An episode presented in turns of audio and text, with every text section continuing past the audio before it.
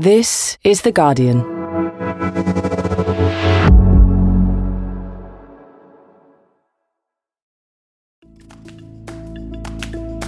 Today, what happens when you spend a whole week watching GB News?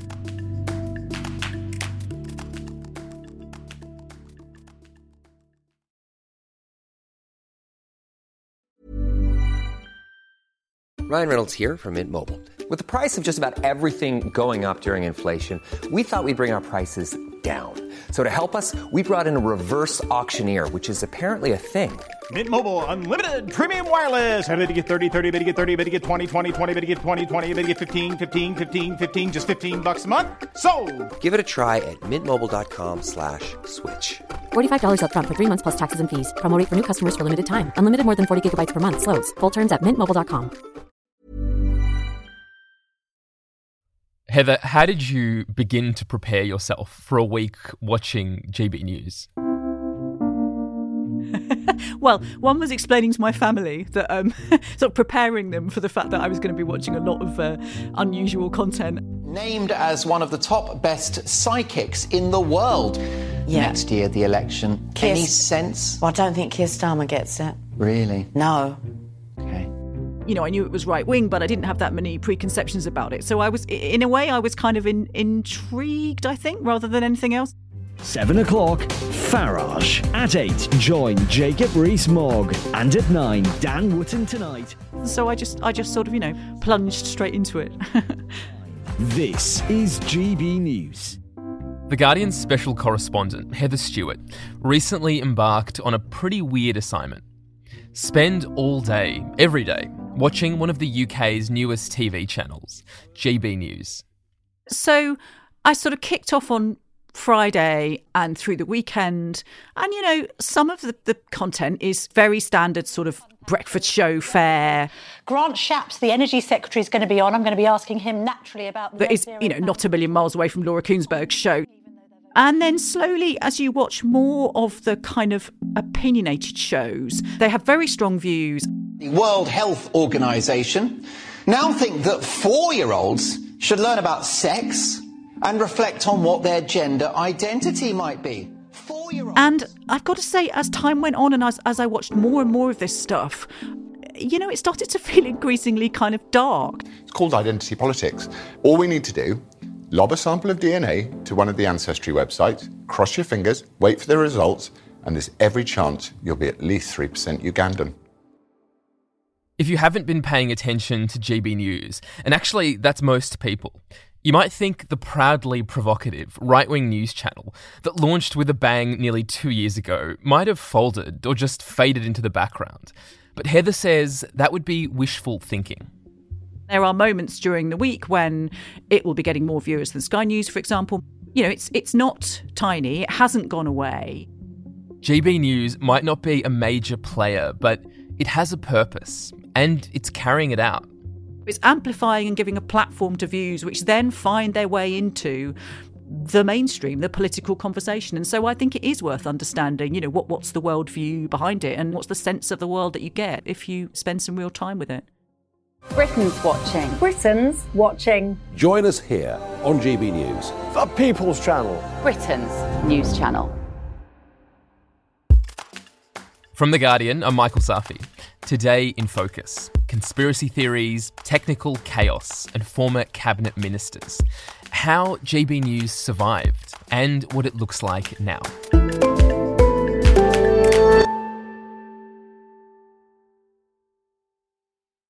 GB News will not slavishly follow the existing news agenda.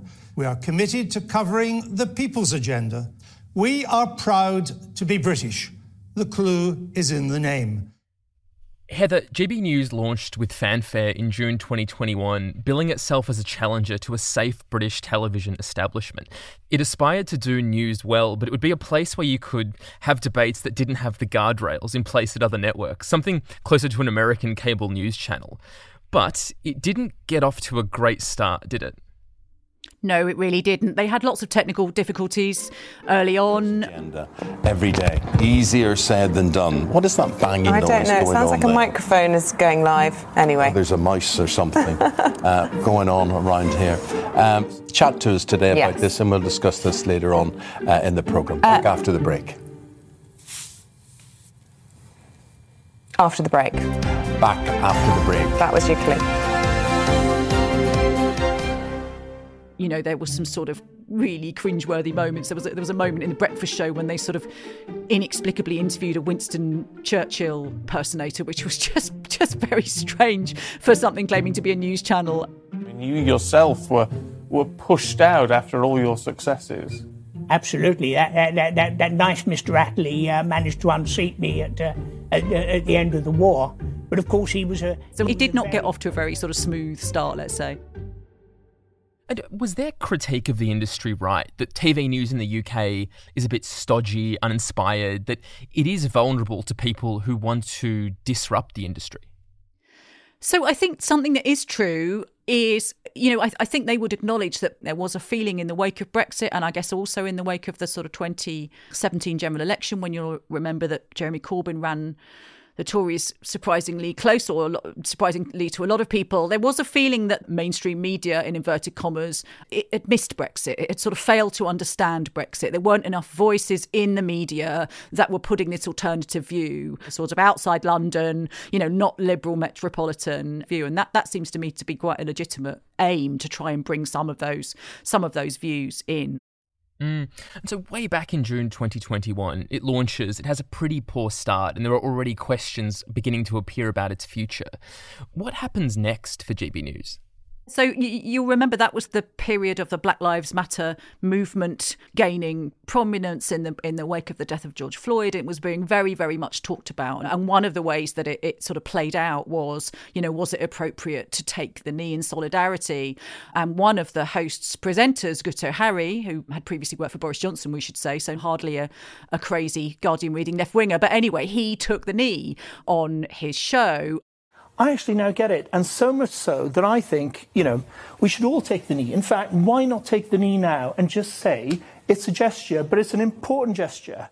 And, you know, it's not about. You know, that caused absolute outrage. You know, there's evidently a bit of a sort of viewer backlash. Apparently, viewing figures went down to zero at some points following that. Wow. Um, and quite soon afterwards, he was out, he was gone. And I think that was a sort of key moment, key decision in a way, you know, which way are you going to go? And, you know, they are going to go down the sort of, I suppose, the anti woke path.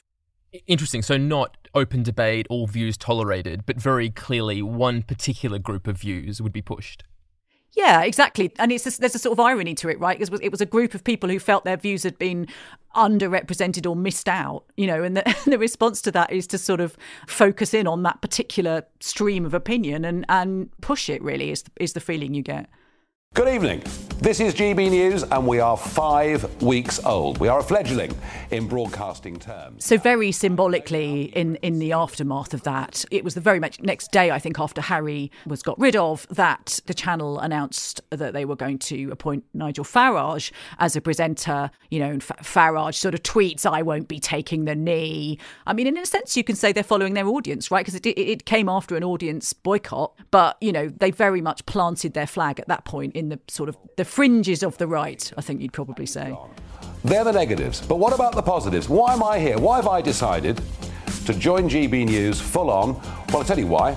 Because I believe in GB News. And I believe in Andrew Neil. I think he is And then a few months after that, by the autumn, Andrew Neil, who'd been this very high profile senior broadcaster who was sort of central to the launch of the channel, he says he's departing. Well, I had always made it clear it wouldn't be a British Fox News. Uh, Fox deals in untruths, it deals in conspiracy theories, and it, it deals in fake news. The differences were such that the direction they were going in was not the di- direction that I had outlined. It was not the direction that I had envisaged for the channel. But I was in minority of one. And, and very quickly after that, Dan Wootton, the sort of evening presenter, turns round and says, What a disappointment Mr. Neil has proven to be. Look, I believed Mr. Neil genuinely wanted to shake up biased news broadcasting in this country, to deliver for those ignored by the BBC, ITV News, Sky News, And yes, Channel 4. But I was wrong. He's an establishment man through and through, and he belongs at Channel 4. So again, that feels like quite a, an important moment when the channel was really sort of planting its flag in a particular bit of sort of political territory, rather than saying, you know, we're going to be at the home for a sort of wide range of views. So, Heather, in the week that you spent watching, what did you find the channel is like now? What are the themes that obsess its presenters? So, sort of woke wokery, however you define that, is an absolute obsession. This idea that they need to combat a kind of, I suppose, what would you call it, a left wing or, or, a progressive worldview. There's a sense that that there's an establishment view. What we have to do is eject woke as a general policy for government. And I'm afraid woke is a thing in government. And when the Labour Party says the Tories have got to stop fighting the culture wars, actually, the Tory party has to get a grip of the culture war. Start fighting the uh, culture uh, wars. Uh, start doing it. Start defending what is inherently British. They've got to do it. And, uh, and, this covers issues like gender, for example.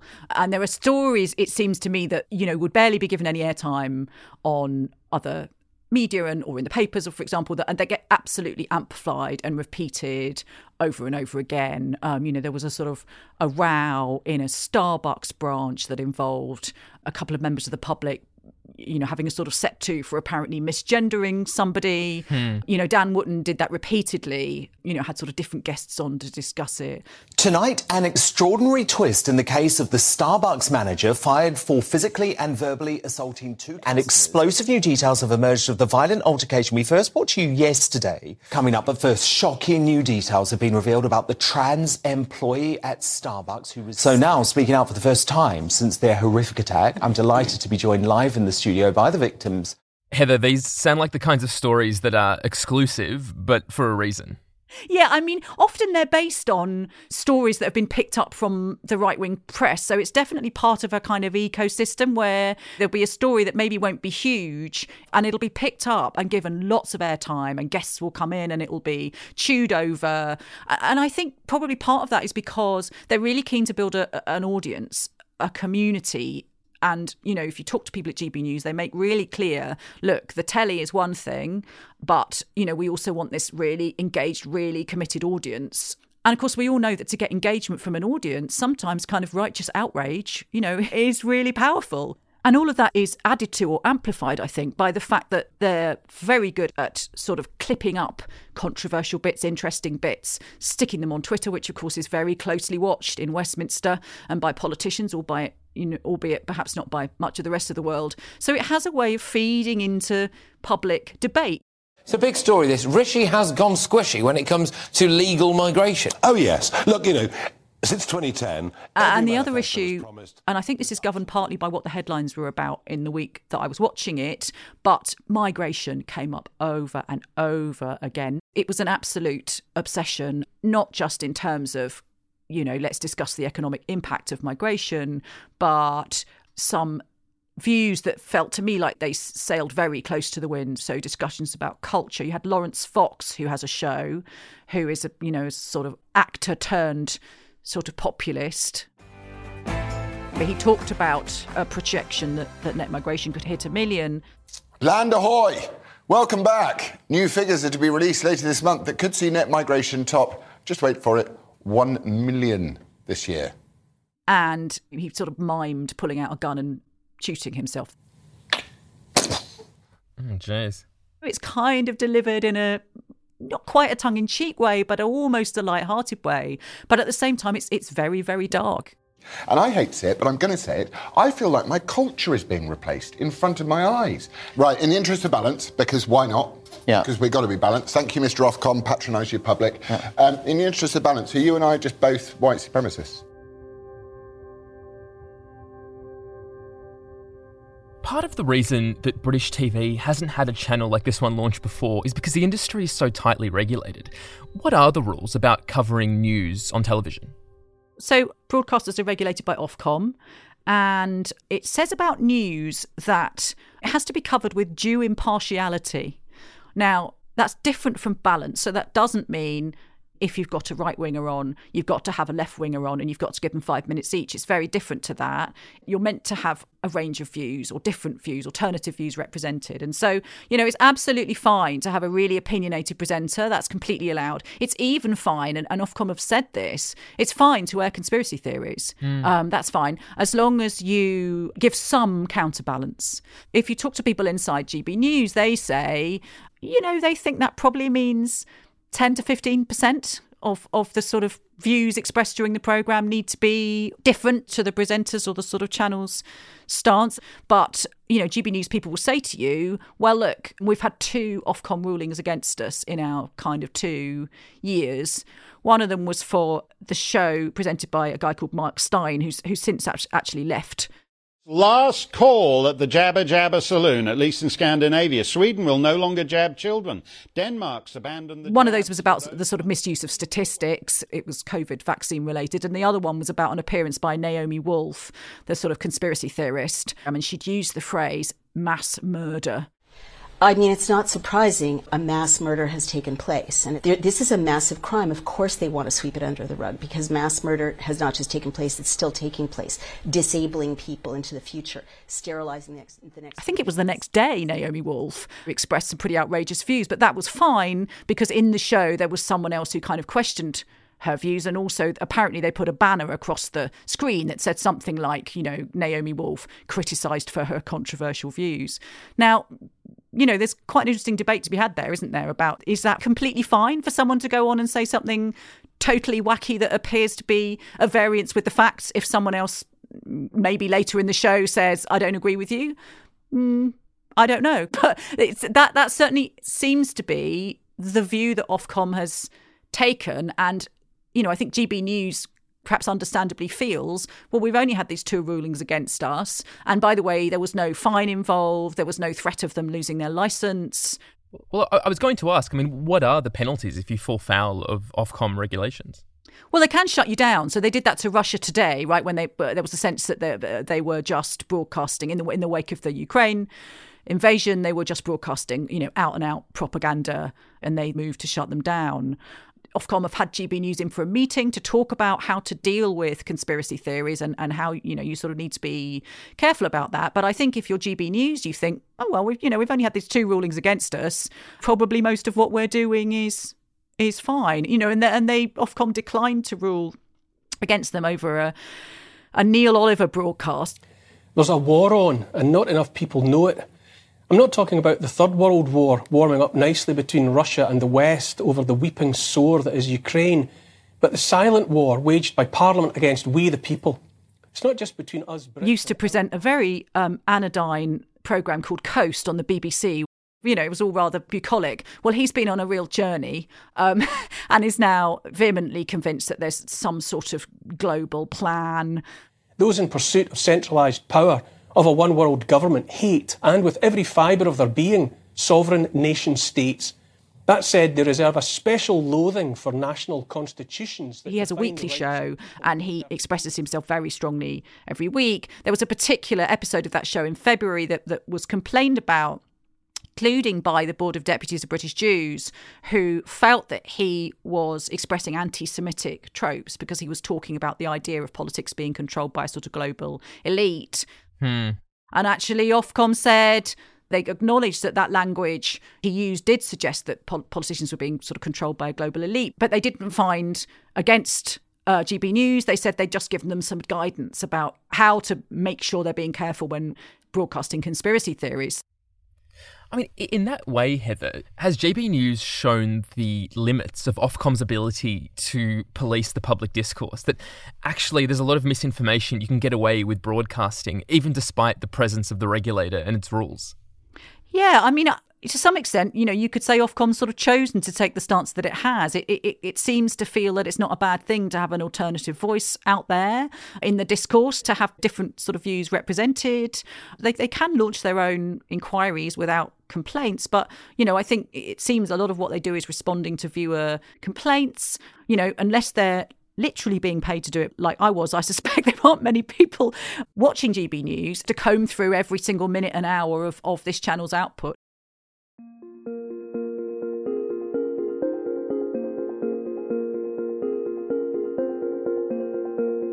Heather, GB News made a more than £30 million loss in its first year, yet it's also recently signed a deal with investors for tens of millions of pounds to keep the station running. So, who are these investors and what's in it for them?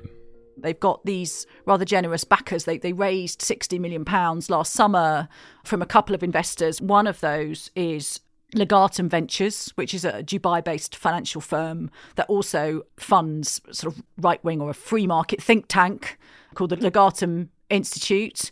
And the other is Paul Marshall, who's this kind of quite interesting figure really. He's a he's a hedge fund manager. And then he's obviously been on a bit of a journey. You know he came out as very pro brexit in the run up to the referendum. And now he's you know bank bankrolling this channel. And there's a real sense that they want to be a sort of disruptor. You know, they want to shake things up. And, and that fits perfectly with some of these decisions that we've talked about, about, you know, do they try and represent a wide range of views or do they sort of plant their flag on a bit of the sort of radical right and put themselves against, you know, against cancel culture, as they call it, and against wokery and all of those kinds of things. And it certainly feels like that's the kind of thing that the funders have in mind. I'm Jacob Rees-Mogg, the Member of Parliament for North East Somerset and a former government minister. For years, I've walked the corridors of power in both Westminster and the City of London. We need Is it too simplistic to just see GB News as Conservative Party TV? Yeah, I think it is because it's a particular bit of the Conservative Party. It's not the mainstream of the Conservative Party, really. You know, it's not the guys who are actually running the government, um, or not most of them. It's a particular bit of the Conservative Party, a sort of bit that elected Liz Truss. It's the bit that still feels angry that Boris Johnson got thrown out. You know, Dan Wootton talks about Rishi Sunak coming to power through an anti democratic coup. The Prime Minister Rishi Sunak and his authoritarian Chancellor Jeremy Hunt were both put into office in an anti democratic coup. And the last two prime ministers, approved by party members, by the way, have been forced out when the deep state conspired with the mainstream media, especially the British Bashing Corporation you know, it's this this sense of it's a particular bit of the right that somehow is managing to feel sort of outsiderish and betrayed, despite the fact that their guys have been in power for more than a decade. Yeah, but he is in office, but not in power, Dan. Now, who knows who facilitated his rise to power? But they were not Brexiteers. Rishi reminds me of a sort of irrelevant little mouse on puppet, puppet strings that's more obsessed with the international stage and doesn't want to upset Biden and the EU than make the bold decision this country needs to, to reduce immigration.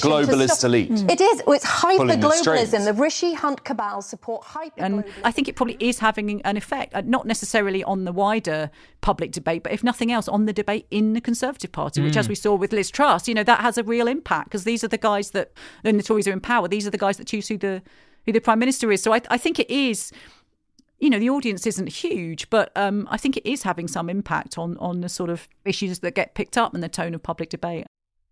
And it sounds like what they're focused on is not so much now. Like they're looking forward to what happens if and when the Sunak government is defeated. That fight that we expect to erupt within the Tories. Like GB News is spoiling for that fight.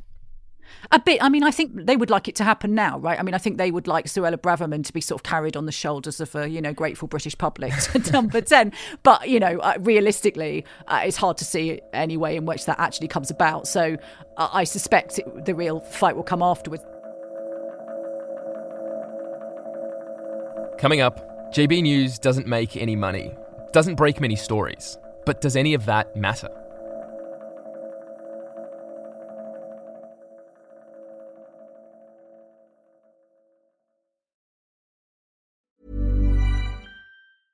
Introducing Wondersuite from Bluehost.com. Website creation is hard, but now with Bluehost, you can answer a few simple questions about your business and get a unique WordPress website or store right away. From there, you can customize your design, colors, and content. And Bluehost automatically helps you get found in search engines like Google and Bing. From step-by-step guidance to suggested plugins, Bluehost makes WordPress wonderful for everyone. Go to bluehost.com/wondersuite. Today in Focus is supported by BetterHelp.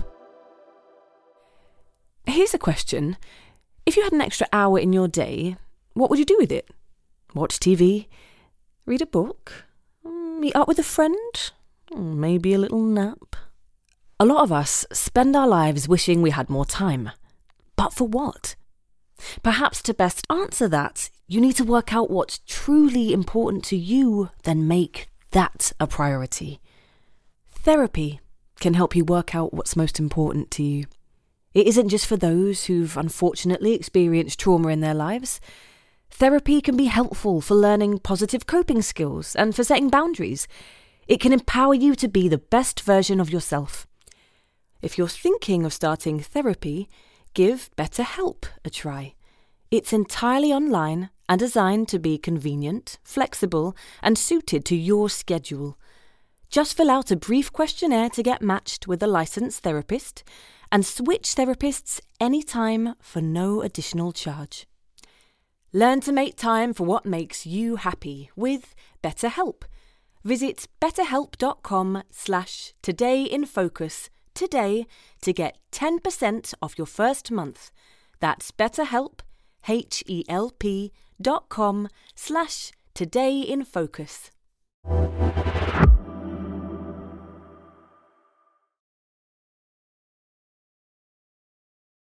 Two years into the life of this station, GB News doesn't really break stories. It's not a ratings powerhouse. They're losing money, relying on financial backers to keep them on air. All of that would be a problem if your goal was to set up a profitable news channel. But from what you've said, GB News is better understood as a kind of influence network. So I suppose the question is two years in, are they having an influence? Yeah, I mean, I'm sure I'm sure they'd love to make a profit, but I think you know they, think you're right. They they feel they're securely funded for the time being, and they can crack on with doing what they're doing. You know, I, th- I think it's just keeping alive, I suppose, voices that might otherwise fade from view. You know, someone like Esther McVey. You know, she's been a cabinet minister. She's sort of fallen out of favour. She's on the backbenches. You know, we wouldn't necessarily be hearing a great deal from her, but somehow her voice remains part of the debate. And it's the same with Jacob Rees-Mogg. You know, he's he's just a, a humble backbencher these days, right? But you know, so I'm sure he'd be interviewed now and again. But you know, his his voice is sort of kept alive and amplified mm. by the fact that he's got this show. Hello, good evening. It's me, Jacob Rees-Mogg, on State of the Nation tonight. The lead story is the great non-story. The Remainer blob continues on its crusade. You know, and then he has debates, and those find their way somehow back into the political discourse. Heather, finally, having spent a week marinating in this channel and its views, did you find it left any kind of imprint on you? Yeah, that's an, that's an interesting question. I mean, I think in some ways it's very good, right, to get outside your filter bubble. And you know, I live in North London. I be have to be frank, and um, you know, it was it was probably very good for me to you know get a sense that things that I would assume were you know widely shared are not necessarily widely shared and maybe need to be fought for, right? And I tell you, one of the other real abiding thoughts that I had was the things that I didn't hear very much about. So the state of the public services at the moment, whether it's the health service or libraries or parks or schools or whatever else, barely heard anything about that. Hmm. Cost of living crisis. There was a bit of chat about the sort of food prices, but I didn't feel like I got to know much about the viewers' sort of daily lives and the issues that were affecting them day to day because it seems to me that you know gender wars is not necessarily the primary thing on your mind if you're, you know, maybe struggling to make ends meet. I was, mm. in a funny sort of way, I was almost more struck by the things that didn't feature very much as by the things that did. And that if you're a viewer of this station who feels angry, who feels like the world is changing, it sounds like you're more likely to come away thinking that's the fault of trans people, of the left, of Guardian readers, rather than the things that actually shape the circumstances of your life. Yeah, exactly. And and you know, then there's also this sort of there's a bit of a sense of kind of impotent rage about it, you know, because there are ways that we can change, you know, a lot of the what we might think of as being the most pressing issues facing the country. You know, one of those might be to chuck the government out. But, you know, that you end up, if, if you focus all the time on these kind of culture war issues, you end up feeling kind of impotently angry and I, I, don't know whether that's a great mood really. And maybe that is how people feel and maybe that's maybe it's healthy for that to have an outlook but uh, i didn't come away feeling very hopeful. Heather thank you so much. Thanks mike That was Guardian's special correspondent Heather Stewart. You can find her story about a week spent watching GB News at theguardian.com. GB News said in a statement that it had chosen to be an Ofcom regulated channel and that it took the broadcast code seriously. It said all staff receive Ofcom training when they join us to ensure they understand the code and the importance we place on complying with it. They went on to say that Ofcom had never made a finding against us for a breach of its due impartiality guidelines. To date, we have broadcast more than 13,000 hours of live television and 9,000 hours of live radio. Ofcom is very clear that due impartiality does not mean a 50 50 balance. Instead, broadcasters are required to include a range of views. Diversity of opinion is what GB News is all about. A spokesperson added that GB News abhors racism and hate in all its forms and would never allow it on the channel. Before we go, Guardian columnist Marina Hyde is on tour in June for a series of live events around the country. Marina will be joined in London by Jonathan Freedland on the 1st of June, in Leeds by Gabby Hinsliff on the 7th of June, and in Brighton by Gary Younge on the 13th of June. You can go to any of the shows in person, or you can also watch the London show via live stream. Tickets are available now at theguardian.com forward slash live tour. And that's it for today. This episode was produced by Tom Glasser, who also watched quite a lot of GB News this past week. Sound design was by Solomon King. The executive producer was Phil Maynard. Have a great weekend. See you Monday. This is The Guardian.